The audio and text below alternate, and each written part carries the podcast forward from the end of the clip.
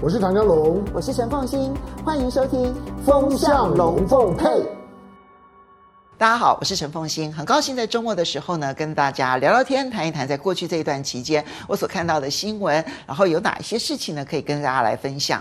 今天呢，是我们的同事们说，凤欣姐，你要不要谈谈电动车？好，就来跟大家谈谈电动车。其实我记得在前几年呢、大概是两三年前呢、我跟大家谈过说，电动车绝对是未来的趋势。那我们未来呢，可能下一部车。就一定会是电动车。那当然，现在也许速度在台湾的角度来讲不会那么快，可是我们可以看得到，就是电动车在全世界的这个发展速度，它已经到了一个临界点。好，那个临界点就是所有的产品都是一样啊，就是你发展到了一定程度之后呢，它就累积了足够的使用量，而这个使用量呢，就使得它的规模经济会出现。好，产业呢，它的规模经济出现了之后，它就可以做得更好，它就开始会出现大爆发。我们可以说，它的大爆发期在很多国家已经开始出现了。哈，那中国大陆当然是最明显的。那么美国现在呢，在拜登的力推之下呢，电动车的成长的速度其实也是很明显的。那所以我们可以讲说，说电动车即将要革掉汽车工业的命。这一条路，至少我们现在可预见的未来是回不了头了啊！当然，这里面在政策上面扮演一个很重要的角色。欧洲啦、英国啦、美国的部分的州啊，其实都已经明确了制定了，就是从有的是二零三五年，有的是二零四零年，就不得再新销售任何的燃油车。这就使得呢，汽车这个工业呢，在未来你可以想象得到，就是。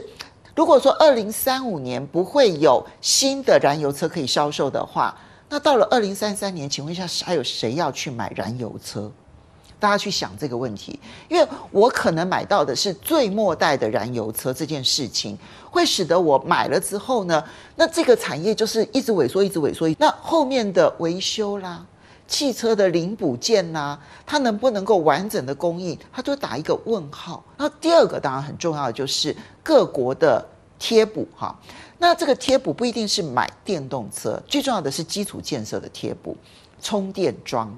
当你的充电桩呢密布到说我不用再担心开车开到一半没有电的时候，这时候买电动车的诱因就已经出现了。好，所以我为什么会大胆的预测说电动车一定是未来产业？其实你看到政策方向确定了，然后你看到说基础建设的相关的政策补贴出现了，这个未来就一定会出现。哈，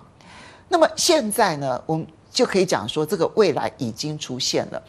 过去这两年呢，就已经出现了电动车成长的大爆发。二零二一年的时候呢，我们看到电动车呢，它的成长是成长了一倍。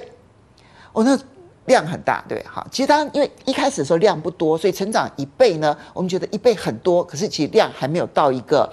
很能够达到最适规模的那个量。可是呢，到了去年再成长百分之五十，那全球的销售量超过一千万辆的时候，那我想对于所有的汽车业者来讲，很清楚的知道，不进入电动车，只能够等着慢慢凋零。那现在估计啊，当然这个估计呢，我觉得都还有很多的，嗯，就是不确定性，或者未来可能还有很多大幅度的修正。如果按照这个一些嗯顾问公司或者是会计师事务所他们所做的调查，然后他们所做的推估，在未来十年之内，电动车的年复合成长率是百分之二十一。就是我大概每一年都会成长两成、三成、两成、三成、两成这样这样子的一个成长的一个态势。当然，我会觉得它可能在前面五年成长的成长率会更高，然后呢，后面呢，它成长会慢慢的趋缓。你要说现在一千万辆放到全世界的汽车市场，它也许并不是主流，可是你要去思考那一个斜率成长率，因为汽车的成长率。可能是先是个位数的成长，然后慢慢甚至于要负成长。可是这边的电动车是快速的成长，然后呢，后面是放缓的成长。接下来我们要观察的就是电动车，它就是一个颠覆。它就是完全颠覆汽车产业。我大概是在七八年前的时候呢，当时我其实开始关心到电动车，然后其实台湾其实那时候就已经有电动车的原型车，我还去开过电动车哦。那然后呢，这个嗯，确实感受到那一个很多的马呃各各种的动力啊来源啊什么各方面的不同，然后呢去了解它的结构上面的不同。那那时候呢就深深的感受到，同样是车。大概除了外壳、轮胎，它有类似的地方之外，或者是车灯啊这些是类似的地方之外呢，里面的核心全部通通都不一样。好，过去引擎很重要，现在引擎没有引擎了，电动车没有引擎了。现在呢，简单来讲就三大部分。第一个呢就是电池，这个电池到目前为止成本还是最高的，然后它占车子的总重量还是最重的。然后呢，马达，好，这个其实很多国家都能够做得到，就它的推动器。然后呢，第三个部分呢，就是它的整个的系统的控制器。那这个部分其实电子产业扮演了非常重要的角色，所以它跟传统的汽车业所需要的主要的关键的零组件完全不一样。那这就使得很多新的产业、新的公司可以出现，这就是。之所以特斯拉能够独领风骚，比亚迪能够串起的重要原因，那现在我们的问题来了，就是那谁能够成为新的电动车当中的赢家？我们不妨先去想一想，在汽车工业当中呢，大概能够留下来的品牌，一个国家之内大概就是最多三到四个。全世界来看的话呢，你大概必须要在全世界汽车销量。占前十名的，你大概可以有足够的获利空间。好，这是汽车时代的时候的思考逻辑。放到电动车的思考逻辑，大概也是如此。就是大的国家地区来讲，比如说美国可能会有三个品牌，然后呢，欧洲可能可以有三个品牌，那中国大陆呢可以有三个品牌，日本还能不能够有足够分量的？大的这一个电动车的这个品牌，我其实现在要打问号。我觉得丰田现在很紧张，然后也一直在追赶，但是呢，他自己的母市场呢，其实对他的支持有限，因为他们的充电桩的设备各方面没有跟上的关系，所以他就算生产了电动车，在日本市场里头能够销售的就变得非常的有限，其他市场呢，其实恐怕就是属于摇摇摆摆的，看每一个国家它在电动车上面的发展上面可以给多少支撑的力道。所以，我们这边就要回头来看，其实呢，这一次呢，中国大陆在电动车这个产业上面呢，弯道超车，确实已经扮演了一个。我们可以想象得到，在未来，中国大陆它势必会成为电动车大，它现在已经是了。可是，当电动车在全世界的那个饼越来越大、越来越大、越来越大的那个过程当中，中国大陆就算它的占比可能会缩小，但是它的成长力道一定是非常强劲的，因为这个饼是不断在扩大的过程当中。所以，我们要观察几个重要要观察的公司或者是国家。那么，嗯，我们就先从中国大陆好了，因为中国大陆今年的第一季呢，它的电动车的出口已经超越了日本，成为全世界最大的汽车出口国。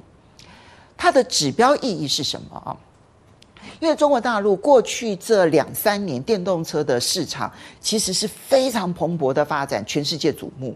你。不能小看它的电动车在国内市场呢，那么快速的成长所带动的这个力量，因为它就自己靠着它自己中国大陆的市场，它就已经发展出它足够的规模经济，可以把它的成本降到最低而有竞争力。同时呢，也可以借由它自己母市场的消费者的回馈，然后把它的产品磨练到最有竞争力的产品。所以它自己的母市场快速的成长的这个过程当中。今年第一季就是开花结果的一季，当它的出口第一季就超过了一百万辆，其实你可以想象得到，它今年的电动车出口少说也会超过四百万辆。这个出口四百万辆代表的是什么意义？代表它在中国大陆的市场以外，已经有很多市场接受它，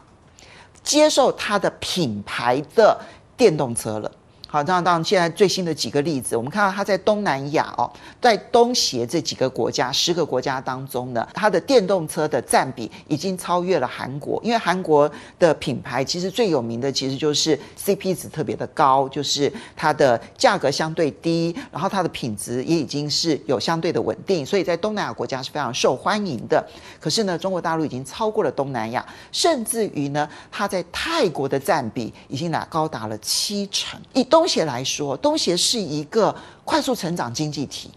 这个经济体呢，在未来呢，它可以跳过汽车，可能他人生的第一个四轮代步的车子就是电动车，这是有可能的。因为这一个市场呢，它其实在成长的过程当中，其实还在磨出它未来的这一些交通工具。好，所以它在东南亚的这个斩获。对于它这几家大型的哦，就是包括了这个比亚迪，包括了现代汽车，对于他们在国际上面的竞争力扮演很重要的角色。另外一个你要注意到的是以色列，以色列呢现在在电动车上面呢第一名的这个电动车的来源国也是中国大陆，而且是中国品牌。当然，以色列是属于高消费的国家，这个国家呢其实它的平均人均所得是高的，那么。过去其实呢，汽车本来占比是高的，但是现在他们走电动车速度也非常非常的快，所以当中国大陆可以打入以色列，它也意味着就是它拥有了一个很特别的一个市场。当然你可以想象到它在中东地区啦，哈，然后还有其他国家地区，它可能的斩获包括了南美，那这就牵涉到每一个国家它到底它的充电桩的这一些基础设施，它做得越快速，那么只要这个国家对中国大陆的好感度不低，它其实要外销都是很容易的。那当然我必须承认，就是说。这里面品牌的好感度一定直基于国家的好感度之上，就这个国家的好感度越高，那么品牌的接受度就会越高。如果这个国家的好感度偏低，那么这个品牌的接受度呢就会打折扣，不一定完全不接受，但是相对来说会打折扣。所以中国大陆呢，它其实电动车呢，它最大的挫伤点可能就会是在美国跟欧洲。尤其是美国，所以比亚迪说他们现在并不考虑这出口呢到美国市场，这是有道理的。因为在美国这个市场，现在如果比亚迪要去打它的品牌的认同度是困难的。那么欧洲这个市场呢，它是一个。战国市场，那能不能够打下基础呢？我觉得那个还是非常激烈的竞争。不过，从东南亚市场乃至于以色列啊，你有看到它的这个市场开始慢慢慢慢的扩大的这个过程。我刚刚提到了，因为它的母市场帮助它呢，去磨练出了更低的成本、规模经济，然后呢，更高的竞争力。这件事情其实帮助非常的大。那。另外一个不能够忽视的，当然就是比亚迪。而且比亚迪最近的斩获，不是只有它的销售量而言，它最大的斩获就是呢，美国的充电系统它已经快要统一天下了。我们说快，好，比如等同于就已经是了。从福特呢，开始放弃自己的充电系统，然后加入特斯拉的充电系统，然后接着是通用，然后后面呢有十几家的那个充电系统，全部都改用这个特斯拉的规格。这件事情啊，对于特斯拉要去统一整个的美国市场。帮助是非常非常大的，所以你看到特斯拉最近的股价之所以连续的上涨，其实从福特在上个月决定呢，他放弃自己的充电系统的打造，然后呢加入特斯拉的充电系统是有直接关系的，而且影响是非常大的。所以呢，特斯拉也拥有一个美国母市场来帮助它壮大。当我们现在看到呢，第三个要关注的其实就是欧洲的市场。福斯呢，我觉得它相对来说辛苦很多，因为呢，欧盟啊是二十七个国家，二十七个国家其实就是二十七个财政政策，二十七个产业政策。那每一个国家到底对于电动车的发展的这个政策是什么？然后它对于基础建设上面要去补贴充电桩到什么样的程度？然后我要用什么系统的？我要跟谁融合？它就会变成一个相对来说困难度很高的地方。现在是一个全世界在电动车市场当中重新制定规格、重新制定游戏规则的一个时代。规格大家要竞争，游戏规则大家也要凭实力来做最后的决定。所以，欧洲能不能够突围，其实就要看他们的这一些大型的汽车市场，它的 lobby 的能力到底有多强。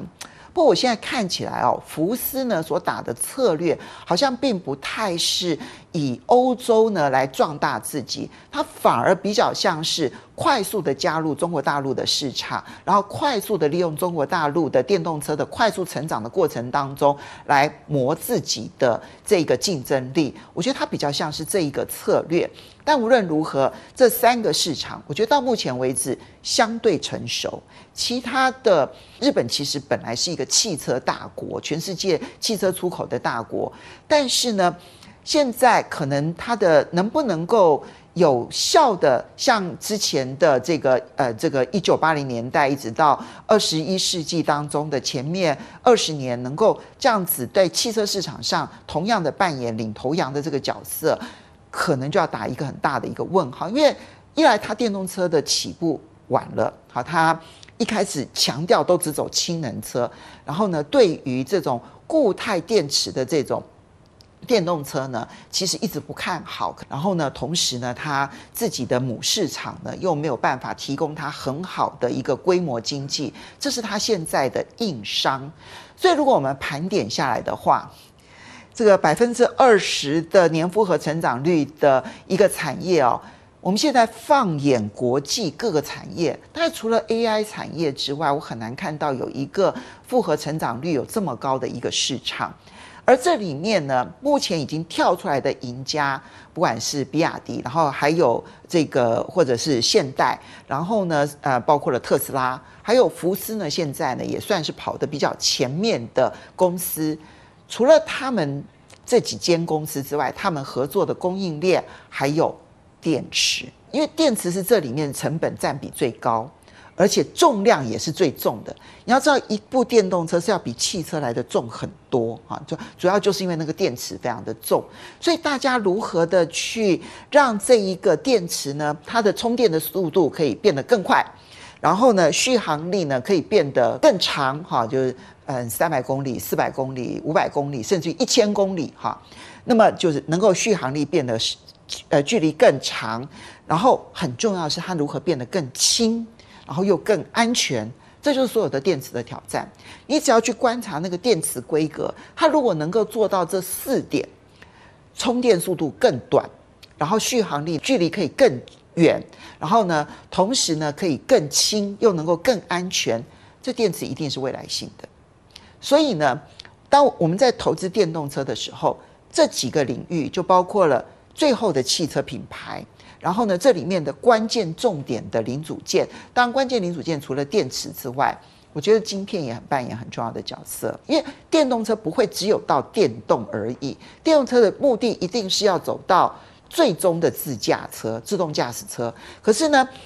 呃，因为自动驾驶车分很多很多很多的阶段嘛，哈，这个呃，level one、level two 一直到 level five，完全完全的自动驾驶。它每一个阶段呢，它所使用的那个晶片都是成成 倍数的成长，哈。几倍、几倍、几倍、几倍的这样成长，所以未来在车用晶片上面的需求量是非常非常大的。所以德国现在之所以要邀请包括了英特尔、包括了台积电到德国去设厂，它都不是要求最先进的什么三纳米、五纳米的这个厂，它要求的其实就是车用的晶片厂。因为车用晶片制程不一定是最先进的，但它有其他的相对的，比如说耐热度的一些这些考量，它其他的要求会更高。所以这种车用晶片的未来需求量，它的年复合成长率会比百分之二十都还要来得更高，因为每一辆车所要用的晶片。未来只有更多，不会更少。那光是电动车，如果是年复合成长率百分之二十，那而而每一辆车它所要用的晶片又成倍数成长的话，你就可以想象那个成长的速度就会非常的快。我觉得这一些就电动车的品牌、电池还有车用晶片，这几个领域其实就是未来产业当中很可以看得到有未来趋势的一个变化。科技发展的速度真的是太快了，好，那每隔一段时间就有一些杀手级的新的科技产品改变我们的生活。那我觉得电动车是一个其实相对已经经历过这种跌跌撞撞的前面的这种摸索期，它已经到了成熟期的阶段，整个起飞的速度只能够看到它更快。好，所以呢。Run，跑啊，Don't walk。我觉得这个从电动车的角度来讲呢，也是如此的。好的，很高兴跟大家来分享过去这一段期间所发生的一些事情，我的一些看法，跟大家来做分享。下个礼拜我们同一时间再见喽，拜拜。